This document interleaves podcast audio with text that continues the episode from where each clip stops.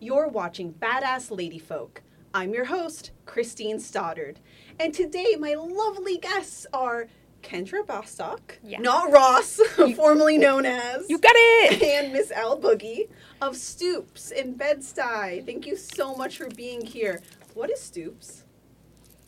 Oh, you're looking at me. no, no, no, founder- no. founder I'm like, director, I'm like pop, turned to pop me. quiz, pop quiz. No, One to the other. no. ABC multiple choice. Just kidding. Um, so Stoops is an organization, and we use arts as a catalyst for community building, specifically in Bed-Stuy for now. Um, oh, we okay. yeah we um It's a big neighborhood. Yeah, It is. we started in two- 2013, and we have a. We're rethinking the name, but I like to call it an Oh. arts festival. Some folks call it an art crawl. You could also call it a block party, but we have a big summer event where we have artists perform on stoops and sidewalks, like someone we know. Yes, Um, thank you for the time and the space and the love. yes, um, as an opportunity for artists to get to know the neighborhood more, the neighborhood to get to know the artists, um, neighbors to get to know each other, to get to know local businesses, local organizations. So it's all about using the arts as a catalyst for community building. Ooh. Anything to add? Now I'm looking at you. Yeah, I mean, we. I, I've been a Bed-Stuy resident for longer than Stoops has, you know, been founded by Kendra, and um, we focus on artists that live in Bed-Stuy, or born and raised in Bed-Stuy, to present um, to their neighbors. So I think that's a really key thing. I think um, pre-COVID, uh, Bed-Stuy really had this kind of like Renaissance artist thing happening that really really made it easy to pull from like high quality presenters. And then post-COVID, we we haven't had much of a problem pooling. I think certain genres, uh, you know, the people have depleted. You came back to Bed-Stuy. Yeah. Um, so yeah, so Bed-Stuy has a very rich uh, cultural um, people who normally have to present in Manhattan or tour. You know, they live in Bed-Stuy, so was great to give them work there. Yeah. And it's such a wonderful, welcoming, communal space. Thank, Thank you. you. Yeah. Yeah, we work really hard at that.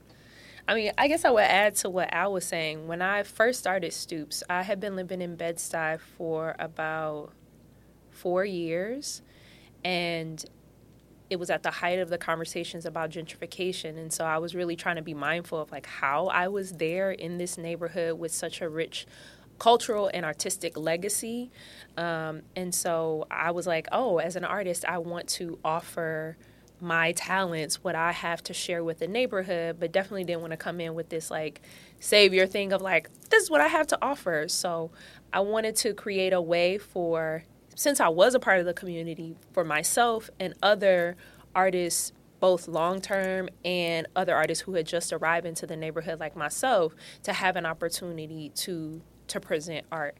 And like Al said, me personally, I found myself having to go into Manhattan mm-hmm. or at minimum downtown Brooklyn in order to rehearse and present my work. Um, there are many more spaces for performing arts in Bed-Stuy now, but when I started, there were few and far between, and there was some like politics to like even navigate getting into those spaces. So I'm like, what is more accessible than a stoop? So that's another impetus behind me starting this this organization. And where are you from though? I'm from Detroit, Michigan. I have Three a- one three. I have a funny story. This one time I was visiting Detroit for US Social Forum and we bumped into each other. And I'm like, hi, what are you doing here? Oh, you already knew each other. Yeah, Yeah. from New York. Here, and then I bumped okay. into her in Detroit. And you were just visiting family?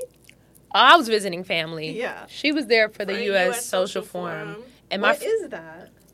A great question. I haven't been a part of it in a long time. I'm sure people listening to this know what it is. but it's basically like I think it's a. Oh my gosh, I do not want to get this wrong. Okay, never mind. Let's I was at let's U.S. Social on. Forum as an activist. Well, I was just going to a party that, That my was friend part- yeah. recommended, and that's how I ran it. So I didn't even realize that it was part of the U.S. Social Forum. I was just like, "Oh, this is party. cute." Uh huh.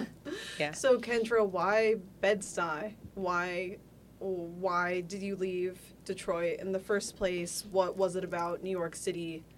Which seems to be for many people an easier question to answer. But what was it about Bed-Stuy specifically that drew you? Yeah. Um. Well, New York. I mean, it's New York. Yeah. And Detroit has trans. It's another space that has transformed a lot. But when I was in, when I was growing up in Detroit, there weren't as many artistic opportunities, especially for dance. Um, there were like little pockets, but it wasn't as plentiful as it is here.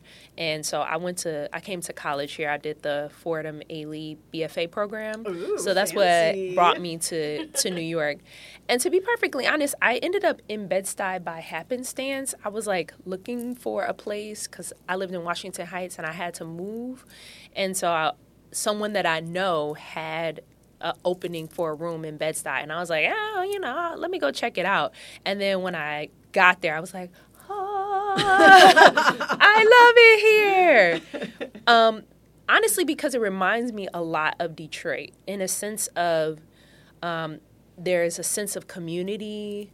Um, the brownstones are just gorgeous, and you know, I think about in Detroit, we you know we have folks that sit on out on the porch, and like there's a big porch culture. So stoop culture is kind of like comparable to that.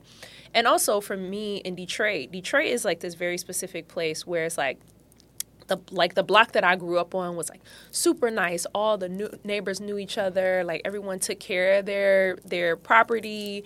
All the kids came outside and played. But if you went the block over, it was a whole whole nother situation. Yeah. And I feel like Bed Stuy is like that Very too. similar, it's like yeah, it's like you go to one block and it's like oh look at all the brownstones, and then you go to another block and you be like, mm-hmm, yep, I'm gonna keep walking.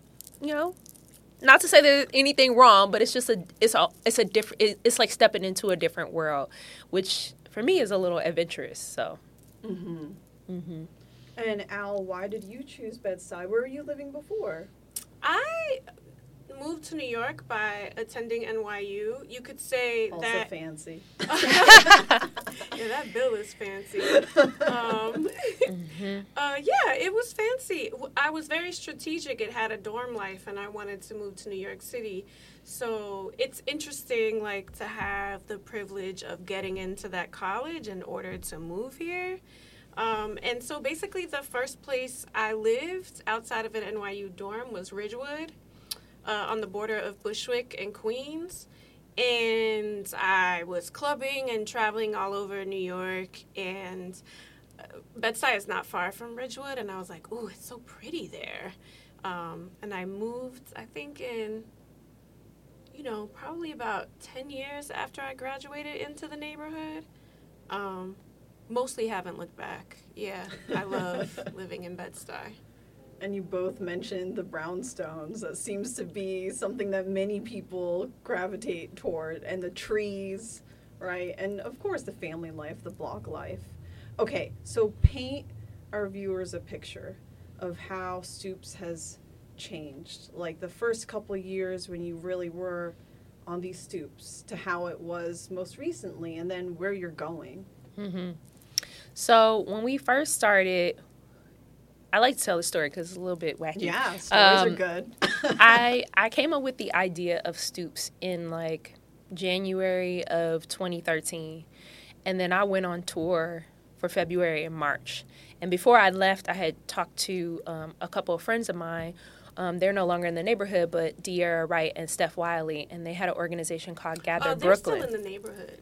They are. They don't live in the neighborhood, Okay. but Brooklyn supported agriculture is in our neighborhood. That's true. It's rooted in our neighborhood. Yeah. That's true. Thank you for that. You're welcome. Yes. Um, so uh, Steph Wiley is one of the the founders of um, Brooklyn Supported Agriculture, which is a, a CSA, a community supported agriculture and Packers uh, like green They do a lot farm packing. farming and yeah. vegetables in our neighborhood. Um, yeah, so I told them about the idea. Then I left on tour for two months. I came back in like March, like end of March, and I was like, "Yeah, I still, you know, I'm still really feeling the burn of this idea. I think I actually want to do it." And I'm like, "All right, let's, you know, let's think about 2014." And they're like, "Why?" And I was like, "Um." they're like, "Let's do it this year," and I was like, "Okay." Wow. And I'm like, okay, you know, maybe in the fall, like before it gets too cold. And they're like, nah, let's do it in June. So the first stoops we organized from March 2013, and it was on June 23rd, 2013. That is ambitious. Yes, and we had 22 artists spread out throughout Bed-Stuy, like Yeah. Bed-Stuy large. Yep. Um, and then we had six culminating artists at uh, Stuyvesant Mansion, um, including Lava Dance, which is a dance circus company in this like mansion space. Um, Ashe Dance Theater Collective and the Grammy nominated. They win nominated, one. I don't know. They're great. Anyway, uh, Grammy Grammy Grammy adjacent uh, duo, uh, Les Nubians. And so it was like, we did it! It was It was it was really incredible, and we were on a high. Um, so, and and we charged for our sightseers, which is like our program and an entry Oh. for the culminating event because we had to make money somehow, you know, because we of had it was just it wasn't even a dollar in a dream it was a dream and some prayer lots of prayer. Um, and so we did it we're like okay cool. Um, some of the feedback that we got especially because the stuyvesant mansion is like right next door or like a couple doors down from um, a NYCHA development. And one of some of the feedback that we got was that the charging of the sightseer was prohibitive for people. And so we were like okay so how can we navigate this? And so then that's when we started to seek out grant funding and made our sightseer. We started off sliding scale, but then we ended up making it free. But we kind of kept this model of having anywhere between like 15 to 20 artists spread throughout Bed-Stuy. And as we like started to experiment, we like started to concentrate folks in different like zones because we fig- we we found that like folks on the periphery didn't really get as much traffic. um, and so then fast forward to 2018. And in 20, I would say from 2013 until 2017, I had an organizing team of anywhere from like six to eight folks. Um, and because of, you know, life, people having babies, getting married, different jobs, my team whittled down to three. And so I was like, okay, what are we gonna do? So we started to to truncate the the event then, and we had ten artists, and we had some partnerships with the Laundromat Project and the the Macon branch of the Brooklyn Public Library.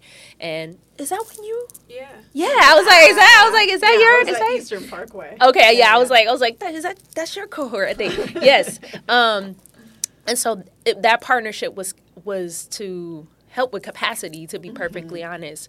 Um, and so, and also, I think it was great. I felt like it was great for the artists because the artists got residency space in the libraries, and then they actually got to present what they were working on as a part of Stoops.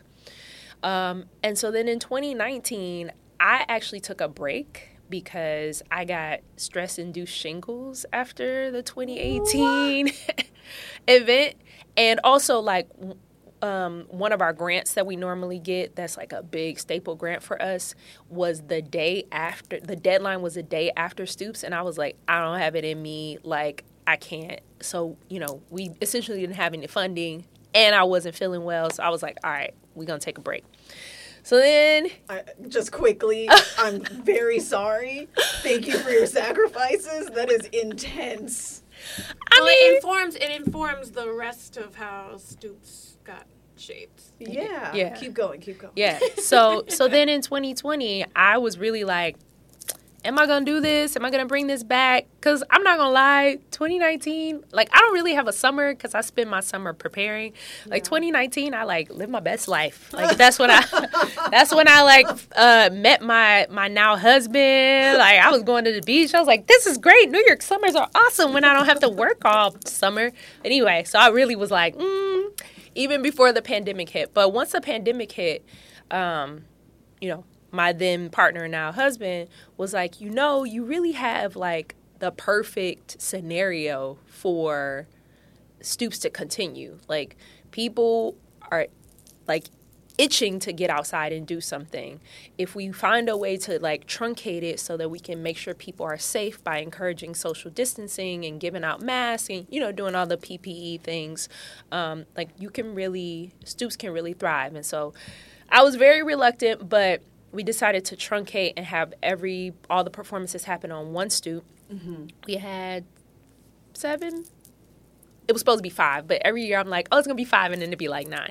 Anyway, you, I'm had, like- you had an Instagram live. You had some virtual component. to yeah, yeah. We um that year I think we live streamed it on Zoom, and we had Oh, a little, okay. and we had some Instagram live, but we definitely live streamed it on Zoom because my parents were on the Zoom the entire time, like, yay! Are they still in Michigan? Yeah. Aw. They they come every year for Stoops, but that year, you know, they're older, so they Yeah, were nervous to fly, but they were like, "We still want to be there." So that's why I ended up zooming it because they were like, "You must bring us in."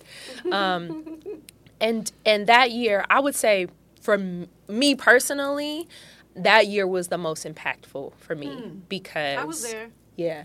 Um, a number of the artists said that that was the first time that they had been able to perform in front of a live audience. Definitely for months, some folks for the you know the whole year, and that was in July at that point. Um, many of the community members said it was the first time in a long time they had been able to see live performance. Um, and then um, specifically, my like next door neighbor was just like he was like moved to tears. And he's like normally like this like super stern guy. He was like moved to tears and was like, That was just so wonderful and so beautiful. We're so blessed and so honored to like have you on the block. And actually, um, later on that year he passed away from COVID. So like No, Yeah. So it was like special that I feel like I got to give I got to give him this experience um, you know, before he transitioned to being an ancestor. And so that year was really really, really special for me. And on top of that, you know, not that I'm looking for accolades, but you know, they be nice sometimes. Um Oh yes, no, you we were the yeah we were um featured in the new york times as the best of dance best of the street that year too.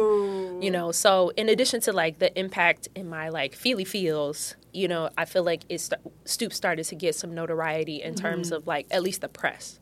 Um and so we're like okay we kind of like this is this this is an interesting model especially given my team was still small. So the next year we still kept everything on one stoop um, but we expanded to two stoops and we had one stoop that was for the performances and then we had some healing workshops and our kitty corner in another space because we wanted to you know include that component because it's something that the neighborhood was needing you know at that time. So this was 2021 and so then 2022 i'm like all right let's let's let's start to give back into expanding and so we had five spaces so we had two performance spaces a kitty corner space and a healing workshop space and then there were five i'm missing something but that's okay um, There was a lot going on. yeah, there was a, there was a lot going on. Um, um, so, but then in 2023, it was the 10th anniversary. So we're like, hmm, what we gonna do? We gotta, I gotta do something special. And so, in my own artistic work too, I've been doing um, a lot of um, interviewing of long-term residents, just Oh. talking to them about Bed-Stuy and the way that Bed-Stuy has historically had this resilience of of like black folks, um, resilient black folks who transform the neighborhood, and what are some of the ways that they felt like they were able to do that? And a recurring theme that kept coming up were block parties, like the importance of the block parties in the neighborhood, the power of community building, um, just how uh, excited people got about the block parties in Bed-Stuy. And so I was like, what if we make Stoops a block party this year? And so were a lot of grinding and a lot of like going through different you know government channels we were able to block off the street. And so we still had the artists performing on a couple different stoops throughout the block but we also um, were able to have street games and double dutch vendors um, our dj we had like those cool stoop like marquee letters that people could like photo booths i guess i would say. Um, and so where are we going? Um, like this block party. I think like our the team we all agreed that we like the block party feel because it still gives people this feeling of being able to like traverse the mm-hmm. space. Um, but it also just gives us an opportunity to just really fill the streets. Yeah. And in a different in the other model, you know, people would get to commune with the folks who were at that particular stoop at that time and you know, some folks decide, ended up walking together as they crawled from one space to another. But having it all on one block, everybody's like, hey, hey, hey, hey, you know what I mean? Like people get to see. Each, I get to see people because I would always be running around so much that I didn't even get to yeah. see half the performances or like the people that came. So maybe it's a little selfish, but I think everybody else liked it too. I mean, it, it's selfish, but also like when you put all that work into something like Stoops, being able to see people and connect with them because they come is reinvigorating. So, and you perform there too, so yeah, you want to see the people that are coming there. I so, do. Yeah, I really loved the block party this year. I remember like at noon when I saw everything just all set up and I was walking from one end of the block to the other, I was like, this is gorgeous. Like, it, it just looked so beautiful. Yeah. And what was the response that you got from people? People really loved it. You can say it. Don't be yeah. shy. Don't be modest. No, I think people really loved it. Like some the this was the longest time frame. Like in the past we would normally go for like three or four hours but we we did it from 12 to 7 so it was this was the longest time frame. And there were some folks i mean my family's always there the whole time because i work them. But um, there were some folks who voluntarily were there pretty much the entire yeah, day. some of the artists and some of the audience were there the entire day. Like even some of the artists that after they finished, you saw them at the card tables and mm-hmm. walking around and enjoying people and shutting the whole thing down. Yeah. It was it was really incredible to see. All of the vendors had a really great time in addition to, you know what I mean, like selling things. They were like, we just really enjoyed ourselves and being here. And I was really worried about that because that was a new component for for us. So I'm like, yeah, great. And why did you choose to have vendors this time? Um, because for me, it, it's another important entity in the community to loop in in terms of connecting folks, um, local businesses, especially I think in Brooklyn in general and in Bed-Stuy, like small businesses really hold up the economy. Like mm-hmm. most folks, when when a chain comes into the neighborhood, they're like. what are you doing here? You know what I mean? So I wanted to have another way to increase patronage to local businesses. Um, and bring in income to be perfectly honest because you know yeah. we you know we we are a fiscally sponsored uh, organization but we still have to figure out how to make money too and so hoping that that might be um, a source of income for us and for the local businesses who participate. Yeah, it has to be funded, but also, you know, people need stuff at a block party. You need things yeah. to drink. You need, you know, definitely the vendor element was another um, artisanal element to the event as well, and it really fed into the whole thing. And everybody I spoke to said they did really well. Yeah, and I think it wasn't intentional, but most of the vendors really fit into the culture of Stoops it itself. was intentional. Yes, it was. How you curated that? she, How... she was intentional. I wasn't. I I was like anybody, everybody, come. I think you were intentional about who you reached out to and invited. Uh, but I would say who ended up being there. It was like when you have a puzzle maker and a theater group yeah. And people making, you know, body butters and drinks and and then we had the home care uh, group that really wanted to be there. I think that definitely is a part of our mission and what we do. The kind of vendors that showed up. It is, but I don't think I don't think I I wasn't trying to make it happen. I was just attributing it to the magic of, of Stoops. Yeah, I mean, it's also marketing. Like if Yes. you're marketed a certain way, Yeah. people want to be there for it. and you do an excellent job of marketing Thank and you. branding. Thank you. Absolutely. I would love to hear some of your thoughts on that for community organizations, for smaller arts organizations. What, and I'm sure, Kendra, you were heavily involved as well. Um, Mm-mm. or no, I'm very excited that I was able to like completely hand it off to somebody who I trusted, who upholds the values of the organization and just has like beautiful vision. So I'm Yeah. I'm happy to be like I was able to step away from that and even be guided by Al. So So, Al, how do you strategize for the organization? How do you build this brand? What kind of vision do you have for it in terms of marketing? I mean, I like I, I I have to say that I probably wouldn't apply for a job to be a marketing director just anywhere. I don't thrive very well in places where like I'm like this sucks. right. Um, so I'm very passionate about Stoops. Uh, I've performed in it. Uh, I've done social media promotion for it, um, and it's just a beautiful thing in the community to have somebody like, oh, everybody come and experience this art on a summer day. I just think it's incredible. So that definitely is a big part of why I am the marketing director at Stoops. But I'll also add, um, like any other marketing person, I survey, you know, how the message is getting across. And if people are confused, I want to clarify it. Um, I think uh, the fact that Kendra and Stoops have built all these relationships with these artists is really important. And I've been doing the Alumni Artist Project, which is like incredible for me to go and meet with different artists and talk to them about Stoops and their own stuff. I had such a good time when I met with you. In my bathing suit in my apartment. Your apartment is cute. Thank you. Thank you for coming over. Uh, it was my pleasure, actually. And um, so I basically wanted to make sure that people who didn't know what Stoops was got a better understanding of it. Um, Kendra also gave me room to be part of curation this year. Um, I thought people who really came from the community uh, was really important, and I think we had an incredible. I mean, it gave me it gave me goosebumps how intergenerational this lineup was, and so that was a huge inspiration in telling the story of Stoops. And then you know, I I go from Kendra, and it's like, okay, well, what do you envision for this? Okay, I know how to work backwards and go. This is what we need to do. So.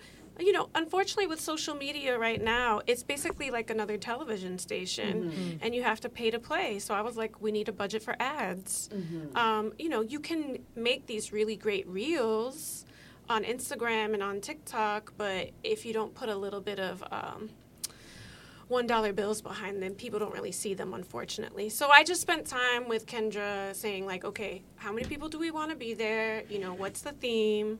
You know, what are we going for? And then Kendra also wanted the 10th anniversary to be a big part of it. And she came up with the idea of getting a T-shirt designed. But what ended up happening was that, that when I met with her on that, I'm like, this could be our overall graphic for the 10th year. And so that really helped with getting a vision across. Um, and then, you know, just being, she, she had money for staff this year. So being able to be, be paid to practice and put it into practice and do A and B testing, that was really helpful as well. Yay! Okay, And I I don't think- want to dwell on it. Sorry, just quickly. Uh, many people who have ideas for neighborhood level or community level art projects or creative projects get discouraged because of funding, right? And I am curious about what advice you have for people who might be seeking fiscal sponsorship and applying for grants and trying to find money to put into marketing, for instance, just quickly. Yeah. Um, so I would say to start off that I am very rooted in the idea that compensation does not always equal money. Mm. And sometimes money is not as valuable as other things can be. And so especially when when one is getting started and they don't have the money, just being super mindful of like, okay, what other things do you have to offer?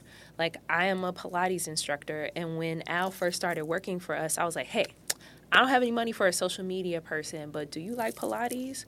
Okay, I teach a weekly class. I can get you a guest. I, can get you to be a guest in my class, and we'll, you know, see the value in whatever the difference is. I can teach you some private Pilates lessons, you know what I mean? My husband cooks really well. Like some of the homeowners, he was like, I'm going to make you some jerk chicken. So, like, thinking about what are some other things that can bring value to folks.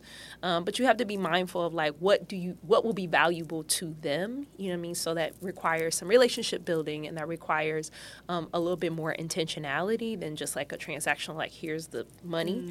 Mm. Um, so, relationship building, you know, alternate forms of compensation I I know a lot of uh, folks who have gotten some of the larger uh, fiscal sponsors like Fractured Atlas or The Field, um, but our fiscal sponsor is Bailey's Cafe, which is another organization in the neighborhood, and I've loved loved that relationship because it gives us an opportunity to support them mm. and they mm. have been super supportive not only as a fiscal sponsor but also just as a community partner in like helping to navigate the community for advice.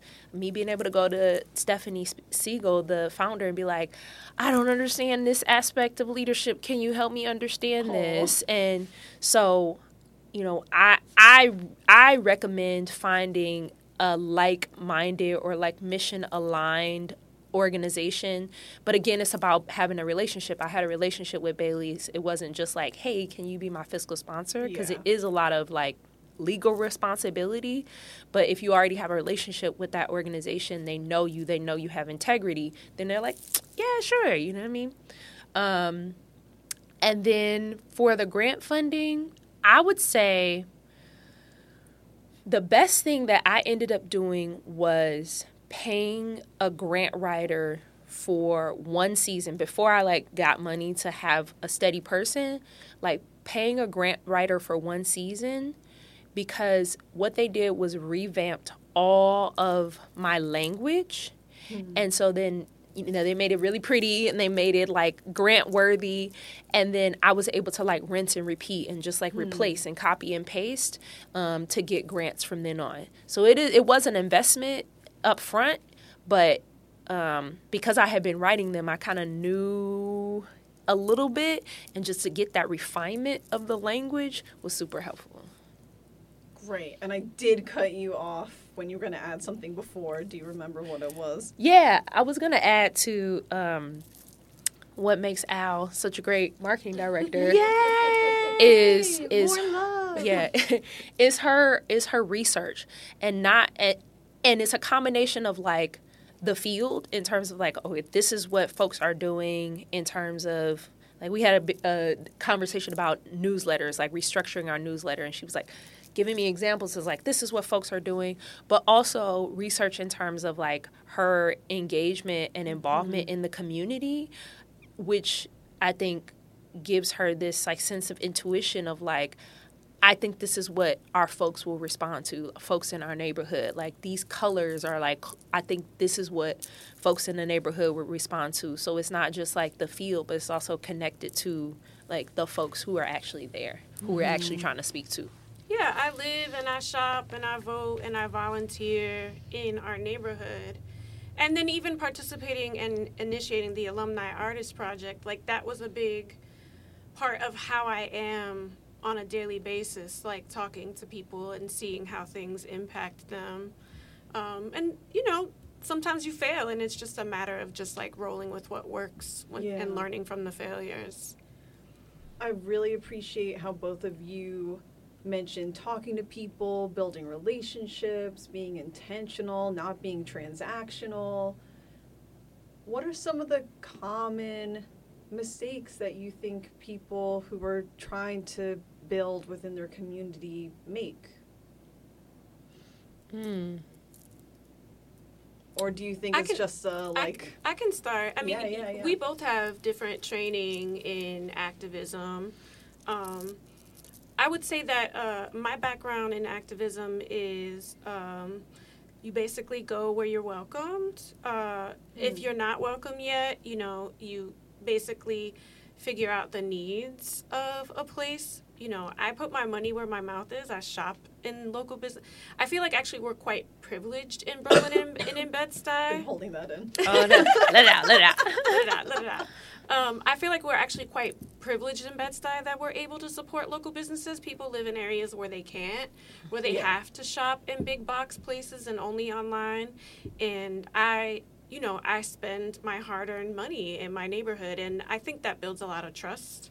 Um, and I, I'm just very like I'm my grandfather's granddaughter. I talk to everybody and smile and say hello, and I'm very social. Um, and just a lot of what I need as like an artist and a citizen is pretty commonplace with a lot of other people. And so I just take that into consideration into what we're building in the organization. I mean, we, we're working artists, so we know what a lot of working artists need. Um, and, you know, we field our questions. So, yeah, that's a big part of how I get the info.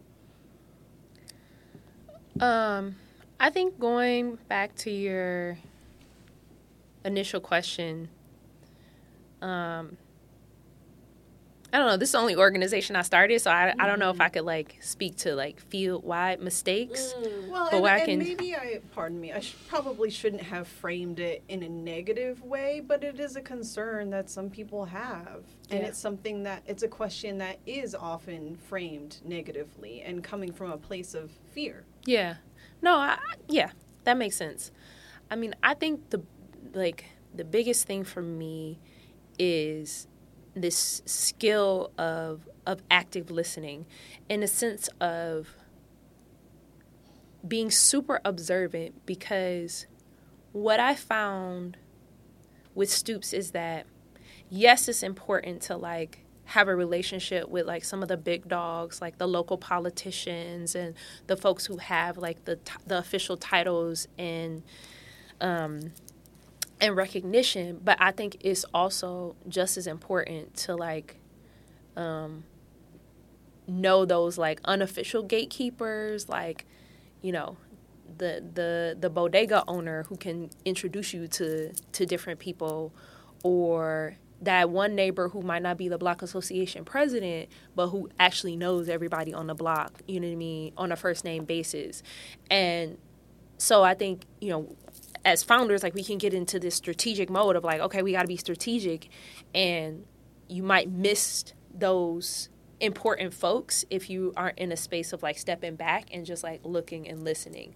Because also like some somebody who has the official title might actually have a toxic relationship in the neighborhood with the mm-hmm. folks that you're trying to build with. Oh, and so if you're in association with them, you're thinking like, oh yeah, I'm in good with, you know what I mean? Mm-hmm. I don't want to call anybody out, but I'm in good with the, you know what I mean, the president of la la la la la. Mm-hmm. But meanwhile, folks are like, oh, you know the president of la la la, you know what I mean? So It rubs off on you. right so just being like very active in in in listening and even noticing that nuance of like you're you know what i mean? So you'd be like mm, what is that? Let me go let me go ask let me ask around let me do some experimenting.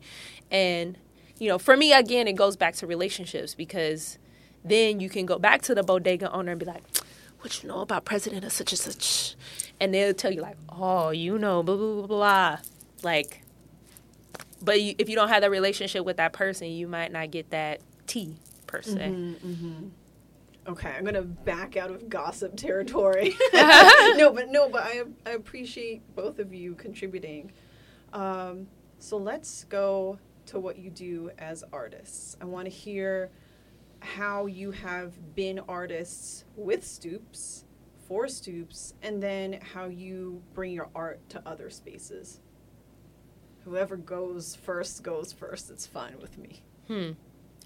Well, ironically enough, I didn't actually start performing in Stoops until 2017. Despite the fact that I am an artist, I've always throughout throughout the time of Stoops have had a prolific artistic career outside of Stoops. It was just like Stoops was like my, you know, we all have our hats and it's like Stoops was my organizing hat and it was just like mm. I was organizing. So it was 2017, our 5th anniversary where um we we like I said we used to have a culminating performance. And that year we were like, uh, we don't really want to do a culminating performance because we had the festival over two days as a way to celebrate the fifth anniversary. And they were like, well, what if you are the culminating artist? And I'm like, who, me? the organizer. and they're like, yeah. And I was like, huh. What a noble concept. um, and so I actually I performed in 2017 and um, it was actually really transformational for me and my artistic practice. Um, the piece that I did, what was it called? I don't remember the title of it, but basically, I, I, I wrote this poem that was a comparison of Bed-Stuy and Detroit and, and did a structure improv um, to this particular poem.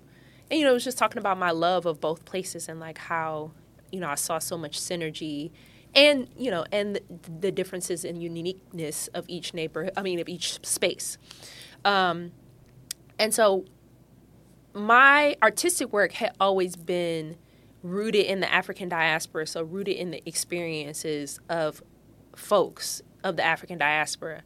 But for that particular piece kind of starting from my own experience of my community my artistic work started to focus on community and actually how, how, can I bring community into my artistic practice as opposed to it just being about community but performed in a proscenium space like how can my artistic work actually be about performed in and with community hmm. um, and so ever since then like I've been the the the audience engagement components of my work have increased. I've tried to find ways to do different workshops or whatever the topic of the piece is. It's like, how can I bring in different intergenerational folks to come and contribute to the um, to the content of the piece? Because I generally for my artistic work, I start with a question, and for me, the artistic process is, is the answering of that question in different mm. ways. Um, so it's like, how can I bring you know this elder in? How can I bring this young person in to start to think about like the answers to whatever the questions of the piece are? Um, and so now like I really feel like there's this like merging of the hats. You know, my my artistic work is much more in alignment with my community organizing work, and like you know, and vice versa. So I'll pause there. Beautiful. well, I basically I moved to New York to figure out how to become an artist. I was mm-hmm. an artist as a kid. Um, in Florida, I was street dancing all the time in school, and it was definitely nurtured and encouraged by my teachers. I didn't have any formal training, um, but my middle school and my high school were very safe spaces for me to figure out singing and dancing in those settings without any kind of formal training. And then I moved to New York.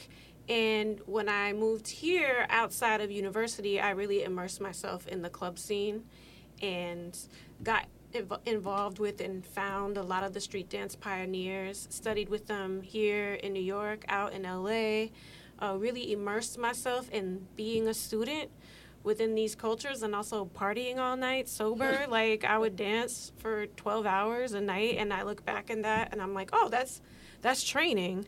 Um, I wasn't thinking about it at the time. And then I got pulled into teaching dance. Um, I was considered to be like very intuitive with mm. kids, but I also was kind of like untrained. So I, I, I, I sought a lot of uh, professional development within the institutions I worked for definitely grew as a teacher and a choreographer worked with like kids who are now professional dancers in mm. the street dance scene flexors that i worked with when they were 16 17 18 years old and got to choreograph them and now they've been in like in all these music videos and in stages across the world so that was actually a really beautiful opportunity and i also was very musical mm. and so uh, just prior to the first Stoops, I started working on an album that I had all these ideas for that I wrote, and I hired a producer who. It's so funny. I hired this producer, Pegasus Warning. He became the drummer on the James Corden show. I was like, I, I had his talent first. and um, I made this album. And then when Stoop started, I was like, oh, I want to do a live music and dance performance. And so since then, I've been integrating the music performances and the dance performances. I've worked with some really incredible choreographers. I worked with Sherrie Silver and ended up on the television show Hunters. I worked with Rennie Harris, and now there's a trailer for the film out that we worked on called Once Again.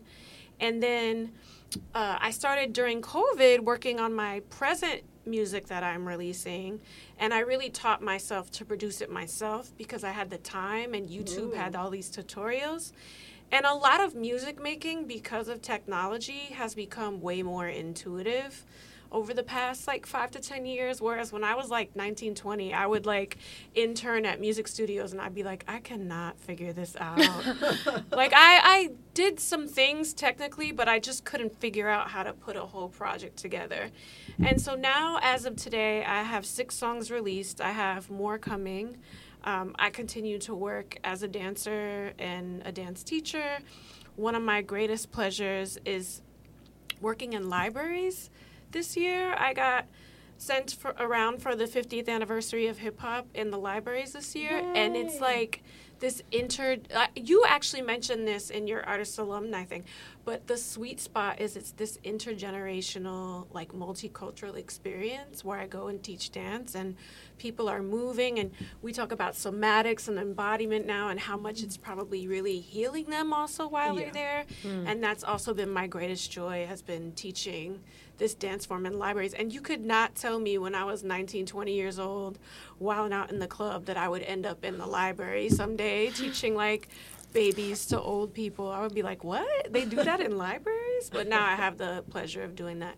So yeah, I, I have music releases. I have more music releases to come. I crowdfunded for this current uh, music release, and so that's where I'm at as an artist. And I definitely I use our home base and being able to work and live in Bed-Stuy as a real inspiration and also a place to work on my my apartment is great for that. So yeah. Yeah, she still we still send Al out to do artist things and teaching artist things via Stoops, even though, you know, she's a marketing director because she came to us originally as an artist. So Yeah. Well, congratulations on moving into self producing too, because I Thank know you. many women it seems and from what I've heard are often discouraged and intimidated from the technical aspects of production. I definitely was right? discouraged and Im- intimidated. Yeah. Like, and it wasn't until we had, I don't know, like I, I just had been doing it through other people, and then somebody hooked me up with Ableton on my laptop, and I was like, I'm gonna figure this out. Yeah. And then I was trying to, and then COVID happened. And then I was like, okay, I'm going to spend two to three hours a day right. figuring this out. And that's what I did. Yeah, well, that's incredible. I did, on the note of women, want to move the the conversation in that direction about what it's like being female leaders in the community and if there are special blessings and challenges that come with that.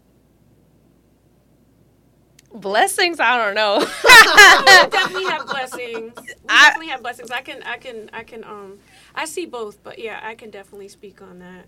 I feel the challenges a lot. Yeah. I mean, I talk to Al about this a lot. Like in in in our neighborhood, there's a boys' club. Mm-hmm. I feel like, and um, and it makes sense because it's it's of a, a couple generations of uh, men who have been leaders in the neighborhood for a long time and they have like naturally like trained other leaders um, but there's been like several experiences that i've had where i'm trying to move something forward or like um, spark up a partnership or like a conversation and it was just like i felt like i was like hitting a roadblock and now we don't we actually don't have any men on the team but um, before that's a terrible thing. no, it's not. No, it's not a terrible thing. It's like a little bit intentional, a little bit happenstance. But um, when we did have men on the team, like I remember specifically, like there was this one person who I just felt like I wasn't getting through to them, and then I had someone who was like just above the level of an intern. So just mm. in terms of like being entrenched into the organizing team, you know, not to say that this person didn't have any power in the organization, but just like new, just fresh, you know what I mean? And I was like, you know what? Go over here and talk to this person about, you know what I mean, about this thing and like made mad headway and i was like okay this is clearly Manese. they spoke manese yeah i was like this is clearly the gender thing yeah. because like you know what I mean? Like you you you were corresponding with the founder and director, and now you talk to this person who's like a, a newbie in the organization, and now things are moving forward. But like now that I understand that, you know, I just move differently. You know what mm-hmm. I mean? And okay, now I got a benefit. but I will say, like, specifically, Tama the, the Tompkins Avenue Merchants Association, uh, there is a strip called Black Girl Magic Row. Is that what they call it? Mm-hmm. Um, and it's like these female entrepreneurs, women entrepreneurs that are really, I think, just making lots of headway in the neighborhood. They're probably globally known at this point. Yeah, yeah. I would say that they're, yeah, they are definitely globally known at this point. And I think, you know, they have a sense of camaraderie and sisterhood that I think has definitely propelled Stoops forward. And so I think now there's like a us, a, uh, a girls club contingency that is of leadership that's forming in the neighborhood um, to the point where it's like I don't necessarily have to deal with the boys club if I don't want to. Um, you know, not to neglect that aspect of the neighborhood, but it's like all right, I'm gonna focus my energy and attention over here where I know, you know what I mean, I'm appreciated. Mm-hmm. So. Yeah, I would say uh, the blessings and the challenges are, and the, this is a blessing combined with a challenge. Misogyny is so interesting in the sense that, like, even if someone is getting to know you, um, the uh, belief that you are not smart, I, I find so interesting when I interact with people that initially, secondarily, tertiarily, they're just like, oh, this person is not smart, and I have to explain things to them.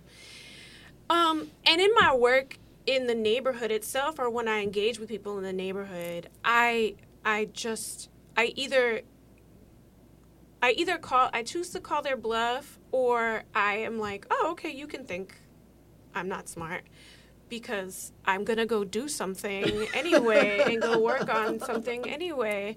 Get and it done. uh, yeah, and get it done. I mean, I finish what I start, like point blank. Like if I had a, a mentee say say to me once, "You know what I love about you? You do what you say you're gonna mm-hmm. do," and so I think the blessing of that is like no matter how many people think you're not going to be something no matter what if you have the evidence of doing what you're saying i love data of doing mm-hmm. what you're saying you're going to do regardless of adversity i also had somebody once like i was talking to them and they had th- this was a, a, a male appearing person i'm sure they identify as man and uh, they were like, "Oh, this person that introduced me and you are he's the great connector." And I was like, I'm a great connector. like, I know a lot of the people that you also know. Like, I have connected them on things. Like, so that that's a challenge, but also like I can back it up with being like, okay, well, here's the proof that of these things that I've done. Um, and just documentation of your accomplishments, I think, is really important mm-hmm. uh, because people need you to prove. Um, but the other challenges are like people. There are certain men who don't even think of us for things, mm-hmm. and it's like, really, like.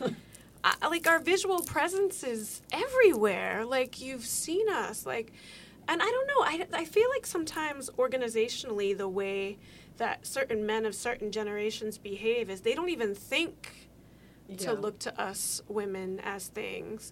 You know, when we were celebrating the 50th anniversary of hip hop, you know, Cindy Kool Herc's sister was a huge part in how hip hop was created, if not one of the creators. And you have to like work so hard to bring her name up. So I don't know. I feel like there's like, as a natural part of misogyny, there's this erasure of women that happens, especially mm-hmm. women of color and black women. Mm-hmm. And it's like, oh, well, okay, we still do stuff. like there's stuff that's happening. And so yeah, I just I work with Kendra as far as what we do with Stoops. I'm like, how much do we got? What are our resources? Okay, let's work backward from there. Mm-hmm. And then I'm really good at DIY and working with what I have. I don't want to do that as much anymore. I feel like DIY is going to war hmm. in a hmm. way. Um, what do you mean? Just doing everything yourself oh, can yeah. be like emotionally and intellectually taxing and it takes longer. Mm-hmm. So, yeah, in my next body of work, I do want more collaborators involved uh, for music is concerned, as, as far as music is concerned.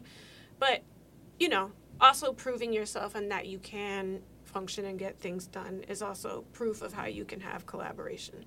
Yeah. Does that make sense? Yes, definitely. But I feel like sometimes even when you just go, I've had experiences where I, like I feel like I'm the same way. Like if I say I'm gonna do something, I'm gonna make it happen. Like that's true. Hook or crook. Yeah. And I've had instances where, like, I was in conversation with you know a man in the neighborhood about doing something, and they either seemed slightly uninterested or like were really dragging their feet. And so then of course I'm gonna get it done.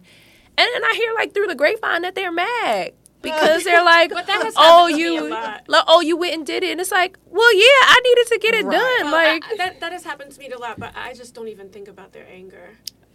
no, honestly, like I've had people. No, I've had people like message me like as if I ignored them, and then I I bring the receipts, and I'm like, I did all those things you asked me, and then they're quiet. See, I don't have receipts like that. You have a you have a, stellar memory. I I don't. I am just like, memory. I'm just like, well, I, I needed to get get it done. So how we move forward from here, yeah. or we don't, and but I'm still gonna move. I'm still gonna. I mean, I think yeah. that is also like a part of when you are actually doing what you say you're gonna do. Like you're gonna make people angry. Yeah. Yes. Yeah. I'm not saying it's acceptable, but it's just it's, it's such a huge part of like human nature. Yeah. Well, yeah, and we can't focus so much on the anger that we don't do what we need to do. oh, I got blinders do, on, baby. Right? Oh. like, oh, I tried with you. well, we do have to start to wrap it up, but just Aww. quickly, I'm curious about how you function as an all women or mostly women team now. Great. well, Perfection. You, Kendra. Kendra. Kendra gives me a lot of autonomy and trust and the way that I work with Kendra is I see her as the founder and the visionary and the final say. So I'll be like, this is what I recommend based on this and this, you know, outcome. I even say what I don't know like mm-hmm. oh this is not my ministry this is not my expertise yeah. and that takes humility well thank good you for you thank you not everyone um, has that and i'm like i don't know that but if we were to make a decision right now this is what i recommend but the stuff that i do know i do recommend to her and then i go you know how do you want to move forward okay just really quickly kendra yeah. How do we work as women? Yeah, how do you work as women? Because we got 19, oh. 18. Oh. Counting down. Um, I try to uphold a sense of collaboration, and so I think she's a very good collaborator. Yeah, I think collaboration is much easier with women. I, in my experience, because and I'm gonna cut you off right there. Mm. I am so sorry. No, it's okay. Thank you so much, dear listeners, for listening to Badass Lady Folk on Radio Free Brooklyn, watching on Manhattan Neighborhood Network. We've been listening to Stoops, listening, watching, wherever you're doing this. I'm your host, Christine Stoddard. Tune in next time. Bye. Bye.